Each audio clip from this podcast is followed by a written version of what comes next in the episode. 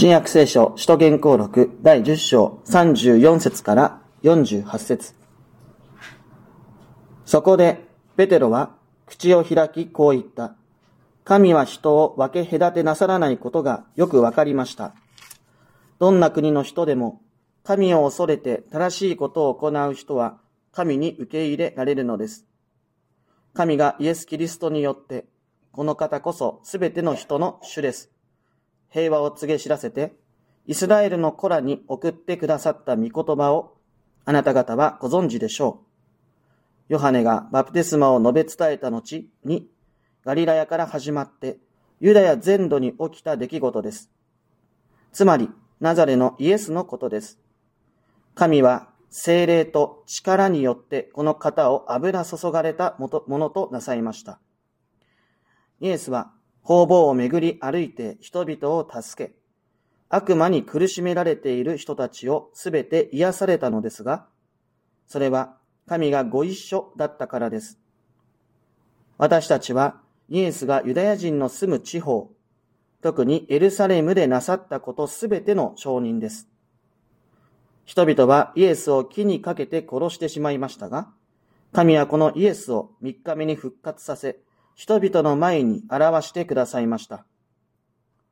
しかしそれは民全体に対してではなく、前もって神に選ばれた証人、つまりイエスが死者の中から復活した後、ご一緒に食事をした私たちに対してです。そしてイエスは、ご自分が生きているものと死んだ者との審判者として、神から定められたものであることを民に述べ伝え、力強く証しするようにと私たちにお命じになりました。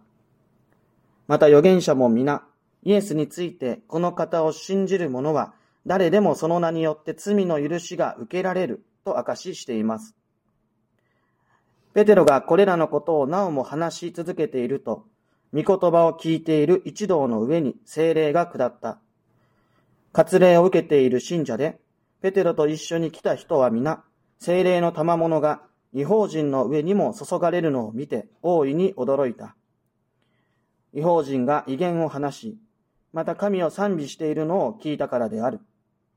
そこでペテロは、私たちと同様に精霊を受けたこの人たちが水でバプテスマを受けるのを一体誰が妨げることができますか？と言った。そしてイエス・キリストの名によってバプテスマを受けるようにとその人たちに命じた。それからコルネリウスたちはペテロになお数日滞在するようにと願った。ここまでです。旧約聖書、イザヤ書52章、7節から10節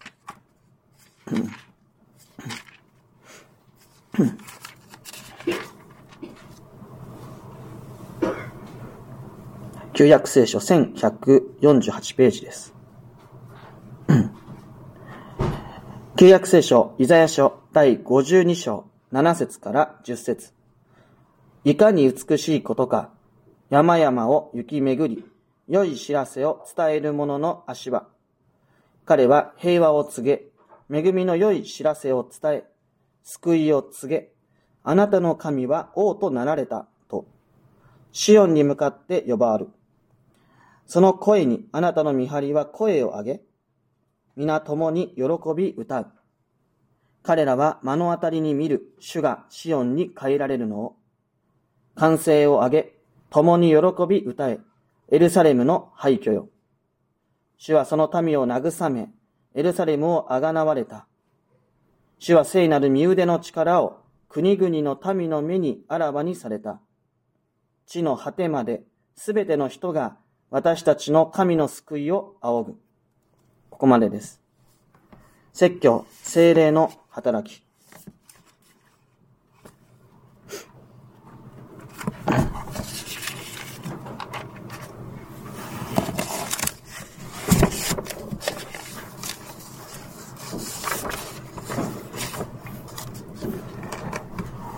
今朝私たちに与えられた御言葉は、使徒言行録第10章34節から48節の御言葉であります。え今朝の御言葉をもう大まかにざっくりと要約しますと、え死とペトロがローマ人、まあ、ローマの兵士であるコルネリウスという人たちのところへ訪問をし、そして伝道をしたという、そういう出来事です。しかしこれは決してえ簡単なことではありません。使徒ペテロはご存知の通りユダヤ人でありました。えそしてコルネリウスは、えー、先ほども申し上げましたが、ローマ人であり、そしてローマの兵士であります。まあ、すなわち、ユダヤ人の目から見れば、コルネリウスは違法人という形になります。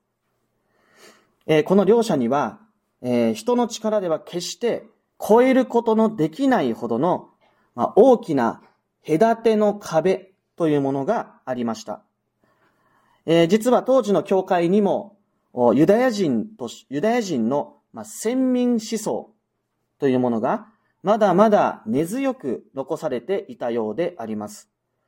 まあ、例えば、主イエス・キリストは、あくまでもユダヤ人のための救い主なんだと、まあ、そのような、まあ、信仰的価値観、あるいは当時ユダヤ人が持っている常識みたいなものが、まだまだ意識的にも、あるいは無意識的にも残されていたのではないかと思います。まあ、今朝の御言葉の最後の方でもですね、えー、割礼を受けている信者で、ペテロと一緒に来た人は皆、まあ、このように、あえて割礼という言葉を用いて、えー、違法人とは違う、えー、ま、神の民としてのユダヤ人クリスチャンというのが、使徒ペテロと共にいたんだということが強調されている。まあ、どこかでまだユダヤ主義、ユダヤ先民思想というものが、あ彼らの教会の中においても、まだまだ根強く残っていたんだということがわかります。えしかし、神様は死とペテロに対して、そしてコルネリウスにも対しても、一つ一つ幻というものを見せてくださいました。まあ、この幻というのは、聖書、えー、聖書的な表現で言うならば、御言葉と言ってもいいと思いますし、神様の御心というふうに表現してもいいだろうと思います。幻や夢というのは、その媒体を用いて神様がメッセージを伝えていく手段でもあるわけです。え神様は首都ペテロに対して、そしてコルネリウスに対しても、この幻、御言葉、メッセージというものを伝えてくださいました。まあそのことによって、決して本来ならば交わり得ることのない両者が、神様の深いその身胸によって出会いを果たすことができた。そして、首都ペテロは、そのコルネリウスに対して、伝道というものを開始することができた。というのが、今朝の御言葉の要約するならば、そういう出来事であります。えつまり、人間の力によって、その両者の隔て、隔ての壁が、人の力によって打ち砕かれたわけではない。えー、あるいは、ヒューマニスティックな人権主義によって、え私たちは平等なんだからと言って、その人の思いでその隔てのカビが越えられていったわけではない。神様が御言葉を与えてくださり、神様が幻を与えてくださり、そして両者が共に主の言葉に従って歩み出していった。その先に、その隔ての壁が打ち砕かれていくという経験を彼らはしていくことになるわけです。まあ、教会の中で、まあ、違法人とユダヤ人というのはなかなか日本の教会ではありえないかもしれないですが、まあ、教会の中においても、あるいは教派や教団の中においても、様々な立場があり、そしてそれゆえに目に見えないような隔ての壁というものが存在し得るかもしれません。しかし、それを私たちが人情や、あるいは人権主義を持って、その壁を乗り越えていくのではなく、どのような立場の人間であったとしても、共に主の御言葉の前に立つことなければ、私たちはその壁を主の御業によって乗り越えるということは叶わないと思います。大事なことは、いい悪い関係なく、まあ、いい悪いという基準も定かではありませんけれども、どのような立場であっても共に主の前に立ち、御言葉に聞き従っていくということがなければ、人はその隔ての壁を越えることはできないということです。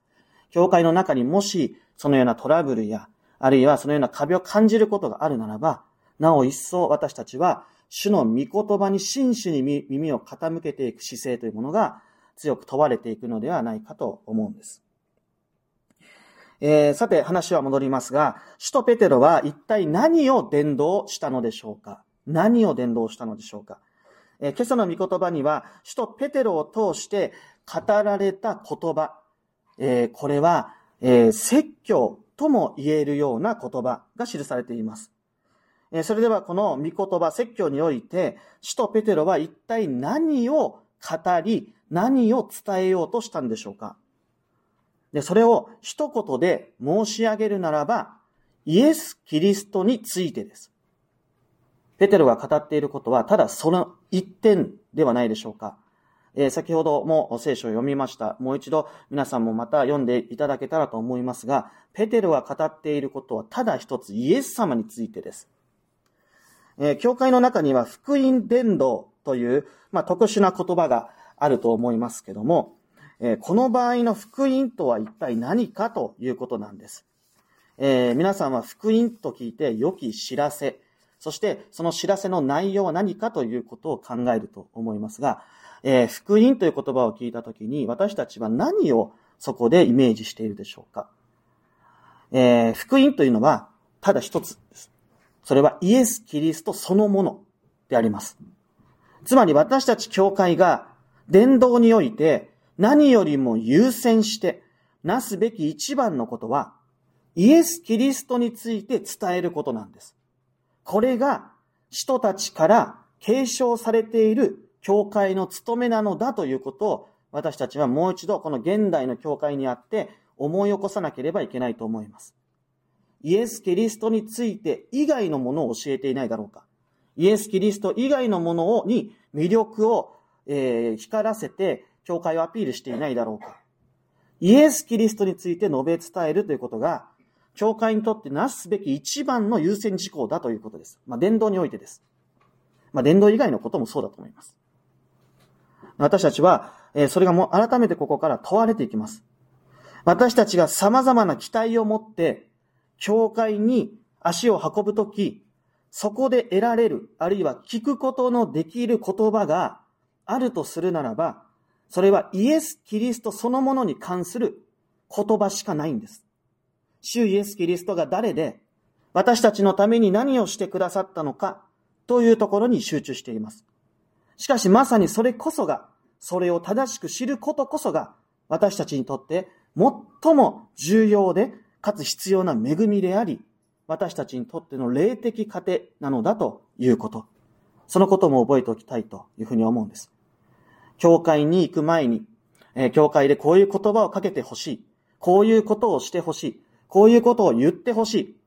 えそれぞれ皆様の中にもしかしたら思いがあって、その足をここに運ばれた方もいらっしゃると思いますが、教会で与えられる、あるいは語ることのできる言葉は、イエス様だけです。イエス様についてだけであります。そしてそれだけが私たちにとっての誠の霊的糧であるんだということ。それがこのペテロの説教の大枠からよくわかることではないかと思います。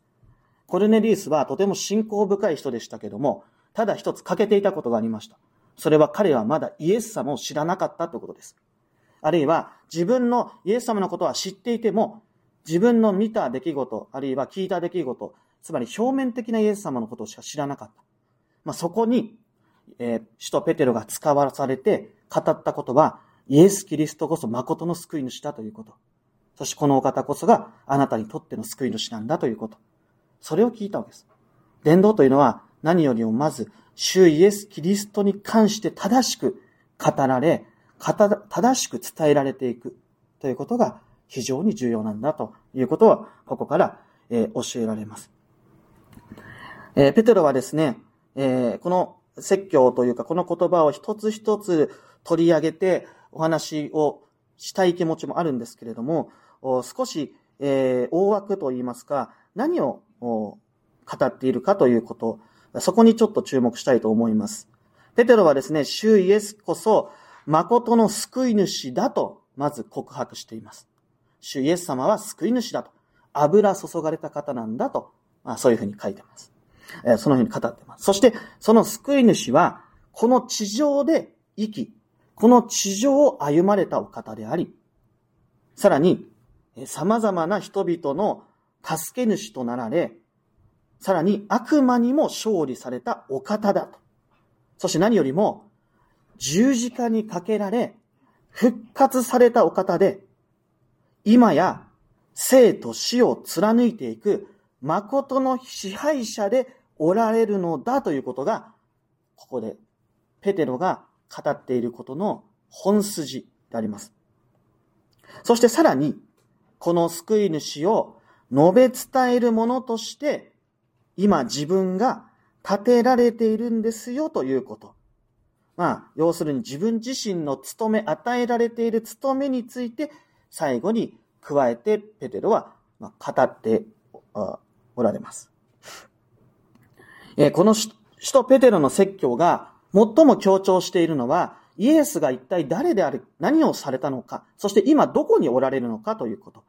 そして、この自分は一体誰の権威で今ここに立っているのかということ。まあ、そのことが強調されているんですけども、実はもう少し違う視点で、ペテロはあることを強調しています。それは、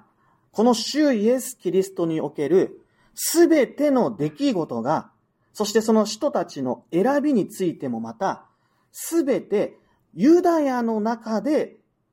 起きていたことなんだということが、このペテロの箇所を読むと少し伝わってきます。なぜなら地名とかがいっぱい出てきますし、あるいはこの救いは、まず最初に私たちに対して与えられているんだっていうこともペテロは語っているわけです。では、ペテロは、ここでユダヤ人が他の人たちもよりも、つまり違法人たちよりも優先されるべき存在なのかと、まあそのように主張しているんでしょうか。先ほど申し上げましたユダヤの先民思想やユダヤ主義というものが、まだペテロの中の心の中にあって、それを何とか押し出して語りたいと、まあそういうふうにペテロは考えてこのような言葉を発しているんでしょうか。えー、もちろんそれはえー、そうではないわけです。このペテロの言葉の最初のところがもうまさにそれを言い表していると思います。えー、神は人を分け隔てなさらないことがよくわかりました。これは驚きの言葉ですね。驚きの言葉から、えー、始まっているわけです。えー、ペテロも神様が分け隔てしないってことは分かっていたと思います。知っていたと思います。だけれども、よく分かったって言うんですよ。く分かった。これは誠にとか真実に分かった。今まで分かっていたんだけども、でも、それが、なんだろうな、実感として湧いてこなかったのかもしれません。でも今、こうしてコルネリウスと出会い、そして自分が今ここで語らなければいけないという示しが与えられていく中で、神様そういうことだったんですかあなたが分け隔てをしないっていうことはこういうことだったんですねっていうことがよく分かった。まあそのように驚きから始まる。すごいですね。伝道者ってよく何でも知っているとかね、そういうイメージがあるかもしれないですけど、やっぱこれは話はペテロ自身が新たにされていくっていうこともすごく強調されているなと思います。えー、ユダヤの中だけで起きた、起きてきた今までの出来事がそこで全て完結し停滞しているのではなくて今まさに新しいステージへと、展開へと進行し続けているのだということ。そのことに彼自身もまた気づかされながら、驚きを持ってこの言葉を語り始めたのではないかと言えるわけです。その意味で、伝道をする側の人間が、あるいは教会側の人間が新しくされ、成長されていくことで、伝道というのはさらに躍進、あるいは推進されていくものではないかと思うんです。伝えてやろうとかじゃないんです。伝えてあげるとかじゃないんです。まず私たちが、御言葉によって新たに日々されていくことで、伝道というものは常に進行し続けていくものなんだっていうことを私たちは忘れてはいけないと思うんです。停滞してないんですよ、教会っていうのは。止まってないんです。立ち止まってないんです。えー、なぜなら私たちが歩んでいるのは神の国だから。神の国に向かって私たちは歩み続けているわけですから、そこにずっと荒れのに行っちゃダメなんですよ。ずっと停滞してはいけない。歩み続けなければいけない。進み続けなければいけない。そのために大事なことは、私たち自身が御言葉によって新たにされていく、えことを受け止めていく。そのことが、伝道の推進の大切な部分ではないかと思うんですね。今や、主イエス・キリストはユダヤ人だけの救い主ではないんだと。今まさにこの救い主は、ペテロも言ってます。すべての人の主であり、すべての人にとっての救い主に他ならない。国や言語、人種や立場によって分け隔てする神ではない。今やその分け隔ては、キリストにあって取り除かれ、そして主に立ち返っていくすべての人が、キリストの命によって罪から解放され、神の民として永遠に生きるその恵みが、その道が切り開かれているんだ。ユダヤの枠を超えて、あるいは当時のユダヤ教の慣習とか習慣とか伝統とかそういうものの枠から超えて、すべてのものが主に立ち返っていくならば、神の民として生きられるんだということ。ここに、教会の新しいメッセージがある。ここに、教会による新しい展開がある。そして、この新しいメッセージこそが、今私たちにも与えられたメッセージであり続けているわけです。ユダヤの枠を超えて、主イエス・キリストは、いや、時代の枠を超えてと言ってもいいかもしれない。イエス・キリストは今あなたの救い主でもいてくださいます。今あなたのためにも命を捨て、そして復活してくださったお方として、私たちとの近くにおられるお方です。そのキリストのもとに立ち返っていくとき、今私たちもまた神の民として永遠に生きる約束を得ることができる。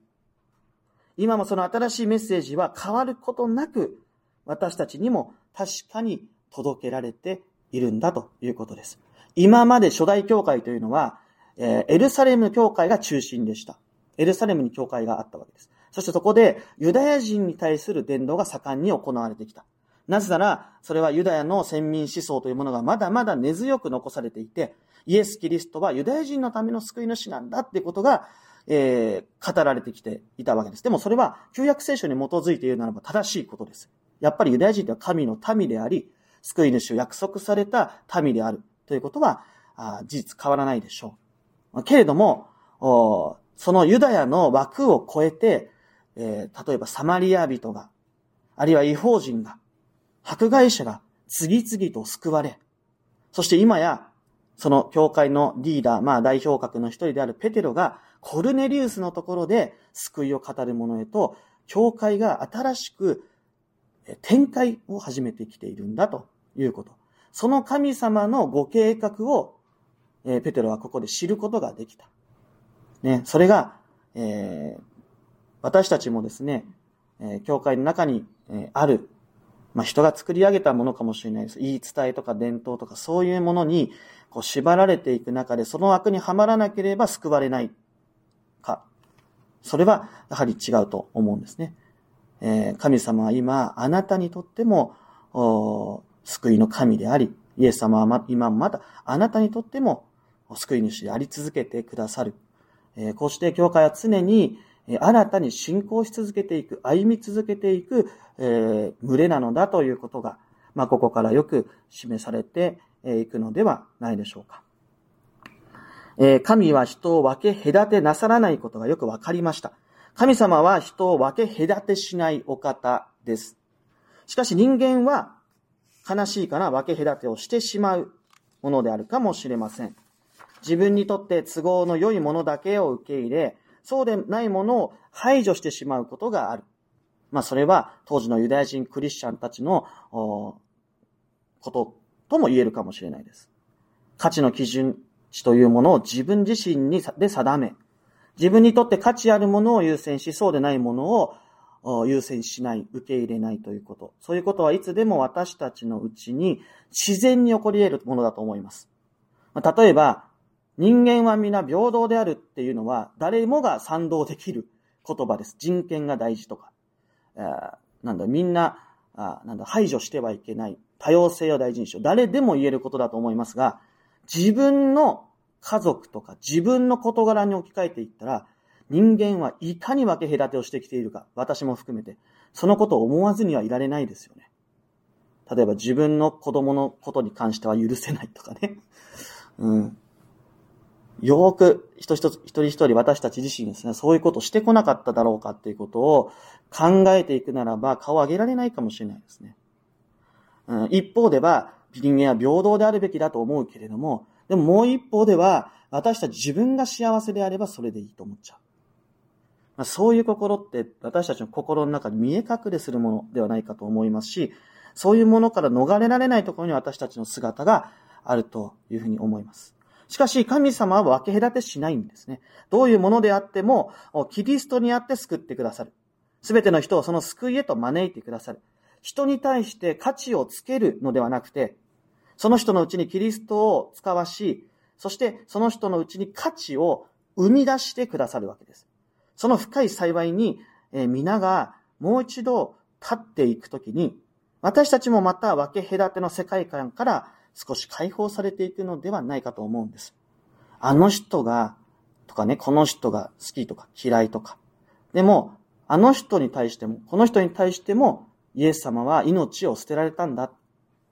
神様はこの人を受け入れているんだって思った時に、少しでもこの分け隔てをする心から解放されていくのではないかと思うんです。常に私たちに大事なことは、イエス・キリストが何、何をしてくださったのか、この私に何をしてくださったのかっていう、その原点に立ち返っていくところから、人間関係がもう一度問われなければいけないと思います。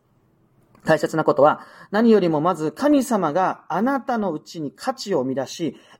あなたを受け入れているんだということ。そしてその私は、それにはそもそもふさわしくないにもかかわらず、キリストの命にあって受け入れられているということ。そのことを深く心に刻みつけていくことが大切なのかもしれません。さて、使徒ペロが、使徒ペトロが、えーえー、御言葉を語り終えるよりも、まあ、前にですね、コルネリウスをはじめ、違法人のうちに精霊というものが下っていきます。そして、威厳を話したりとか、賛美をするっていうことが起きた。イエス様の話を聞いて、神様ありがとうっていう気持ちになったわけですね。えー、今まで知らなかった。イエス様ってそういう方だったんだ。神様すごいっていう、そういう気持ちが与えられていったんですね。たくさんのユダヤ人、クリスチャンたちがそれを、ま、目撃しました。そして驚きます。えー、神様の救いの見業ってすごいなってことに気づかされるんですね。僕たちからしてみると、本来救いに対して優先されないような人たちが、こうして僕たちと同じものを受けてるんだ。神様の懐、深いな、みたいなね。もうそういう驚きになっていくわけですね。そして彼らは皆、え、その後、洗礼というものに導かれていきます。えー、つまりですね、こう何が言いたいかというと、主イエス・キリストについてただ聞いて、そしてそれを知識や知恵として知っているだけでは、やっぱり十分ではないっていうことですよね。正しく主を知ることも大事ですが、その後やっぱり精霊が働くときに信仰の目というものが開かれていくんだということです。洗礼はその恵みを証ししていく手段とも言えるでしょう。感情による救いではありません。逆に知識によって救われるわけでもありません。あるいは行いによる救いでももちろんない。主を正しく知り、精霊によって導かれるところに、誠の信仰というものが明らかになる。大切なことは、信仰において全ての始まりは、精霊によるものである。精霊が先立って進んでいくものなんだということなんです。まあ、使徒原稿録というのは精霊行伝ともいうふうに呼ばれることがあるんですが、精霊によって教会が誕生した。精霊が下ることで伝道が開始する。精霊によってサマリア人たちが救われていった。そして同じく精霊によって今違法人が救われていく。まあ、教会の始まり、あるいは節目節目はいつでも精霊によって始まっていくんだということが、この使徒言行録からよくわかることです。言うならば、いつでもどこでも精霊が先頭に立って教会を導いていく。その信仰を、の道筋となってくださっている。まあそういうふうに言えるかもしれません。逆に言えば、人間の教会、人間の計画とか三段で教会が運営されているわけではないということです。精霊の働き、神様の霊的な働きによって、教会はいつでも人間の思いをはるかに超えた仕方で、いつでも新たに歩み続けることができているんだということ。そこをやっぱり立ち返っていかなければいけないと思うんですね。えー、財政が破綻をしてお金をどうやって節約したらいいか、もちろんそれを議論することはめちゃくちゃ大事なことですけど、もうそれに行き過ぎるとですね、もはやそれは財政破綻でなく信仰の破綻になるんじゃないかと思いますよね。でもそういったものが、もはやその後歩み続けられるかというと、わからないですね。ユダヤの歴史を見ていったら、その全ては滅びに向かっていますよね。私たちに大事なことは、この精霊の働きへと立ち返っていく。精霊の、かなる神様が私たちに先頭に立って導いてくださっているんだ。そこに身を委ね直していくってことが大事かというふうに思います。大切なことは私たちはいつでも精霊によって働かれる、その主の宮座に目を向け、主の御言葉に日々立ち返り、そしてそこでいつでも新たにされていくということを求め続けることだと思います。もうここまで信仰生活を送ってきたんだからもういいや、じゃないんです。それでも日々新たにされていくっていうことを大事にしていく。常に私たち自身の枠を超えて、キリストが私たちに望んでいてくださるんだっていうことを神様が望んでおられるんだっていうことを、私たちはいつも毎日意識をしながら、毎日そこに思いを向けながら生きていく。今までの伝統や習慣やルーティーンにとらわれることなく、あるいは自分が作り上げたルールやしきたりというものに縛られるのではなくて、えー、むしろそこから解放されているんだということを素直に喜び、すでに御言葉と御霊の力によって新たに作り変えられて生きることを望んでいくということが大事です。そこに教会の姿、教会の歩むべき道筋がある。その思い、そこに思いを馳せていきながら、共に終わりの日に希望を置き、置いて、共にこのあれの信仰し続けていきたいと思うんです。私たちは孤立した意味をしているわけではない。常に精霊なる神が私たちの先頭に立って、教会を導いてくださっているんだっていうことを、それを喜びを持って受け入れ、そして私たち自身も、今までの伝統や習慣、あるいは自分のルーティンやルールというものに囚われてそこで停滞するのではなく、私たち自身もこの枠を超えて、日々新たにされながら、歩み続けていくっていうことがとても大事。そのためには、日々御言葉に真摯に向き合っていくということも、とても大切だろうと思います。今までなかったことが、今こうして、ペテロのことを通して始まろうとしている。それは、それは一歩、それを受け止めるのは、一歩踏み出すのは、とっても勇気のいることだとは思います。だけれども、そこに留まり続けていては、神様の御心がわからないまま、そこに立ち止まり続けてしまうのかもしれません。私たちは日々、御言葉の前に立ち、そして精霊の働きを求め、新たにされることを、えー、怖がるのではなく、むしろ喜びを持って受け止めていく。それを、恵みの中で、えーまた前に進み続けていく。そして終わりの日を待ち望み続けていく。そのような私たち、教会の群れでありたいというふうに思います。一言お祈りを下げたいと思います。お祈りします。天の神様、新しい御言葉の恵みに心から感謝します。人の思いを超えてあなたのご計画によってあなたがこのように教会を与え、この教会をあなたが成長させてくださいましたお恵みに心から感謝します。あなたは限られた人たちだけではなく、本来ならば救いから漏れていくようなこの私たちに対しても、キリストにある救いを豊かに約束してくださいました。またその恵みを指し示すためにあなたが教会を与えてくださいましたことを感謝します。どうかこの深いあなたの恩計らいに心を止め、あなたを見上げ、あなただけを礼拝し、感謝と喜びと希望を抱きながら、新しい習慣にものと出し始めてください。そしてどうかまだこの恵みを知らずにいる一人一人が、かつて与えられたその救いが、今この私にとっても誠の救いであることを悟ることができますよう、精霊によって一人一人の心にあなたが触れてください。すべてのことを感謝し委ねて、この祈りを、主イエス・キリストの皆によってお捧げいたします。アメン。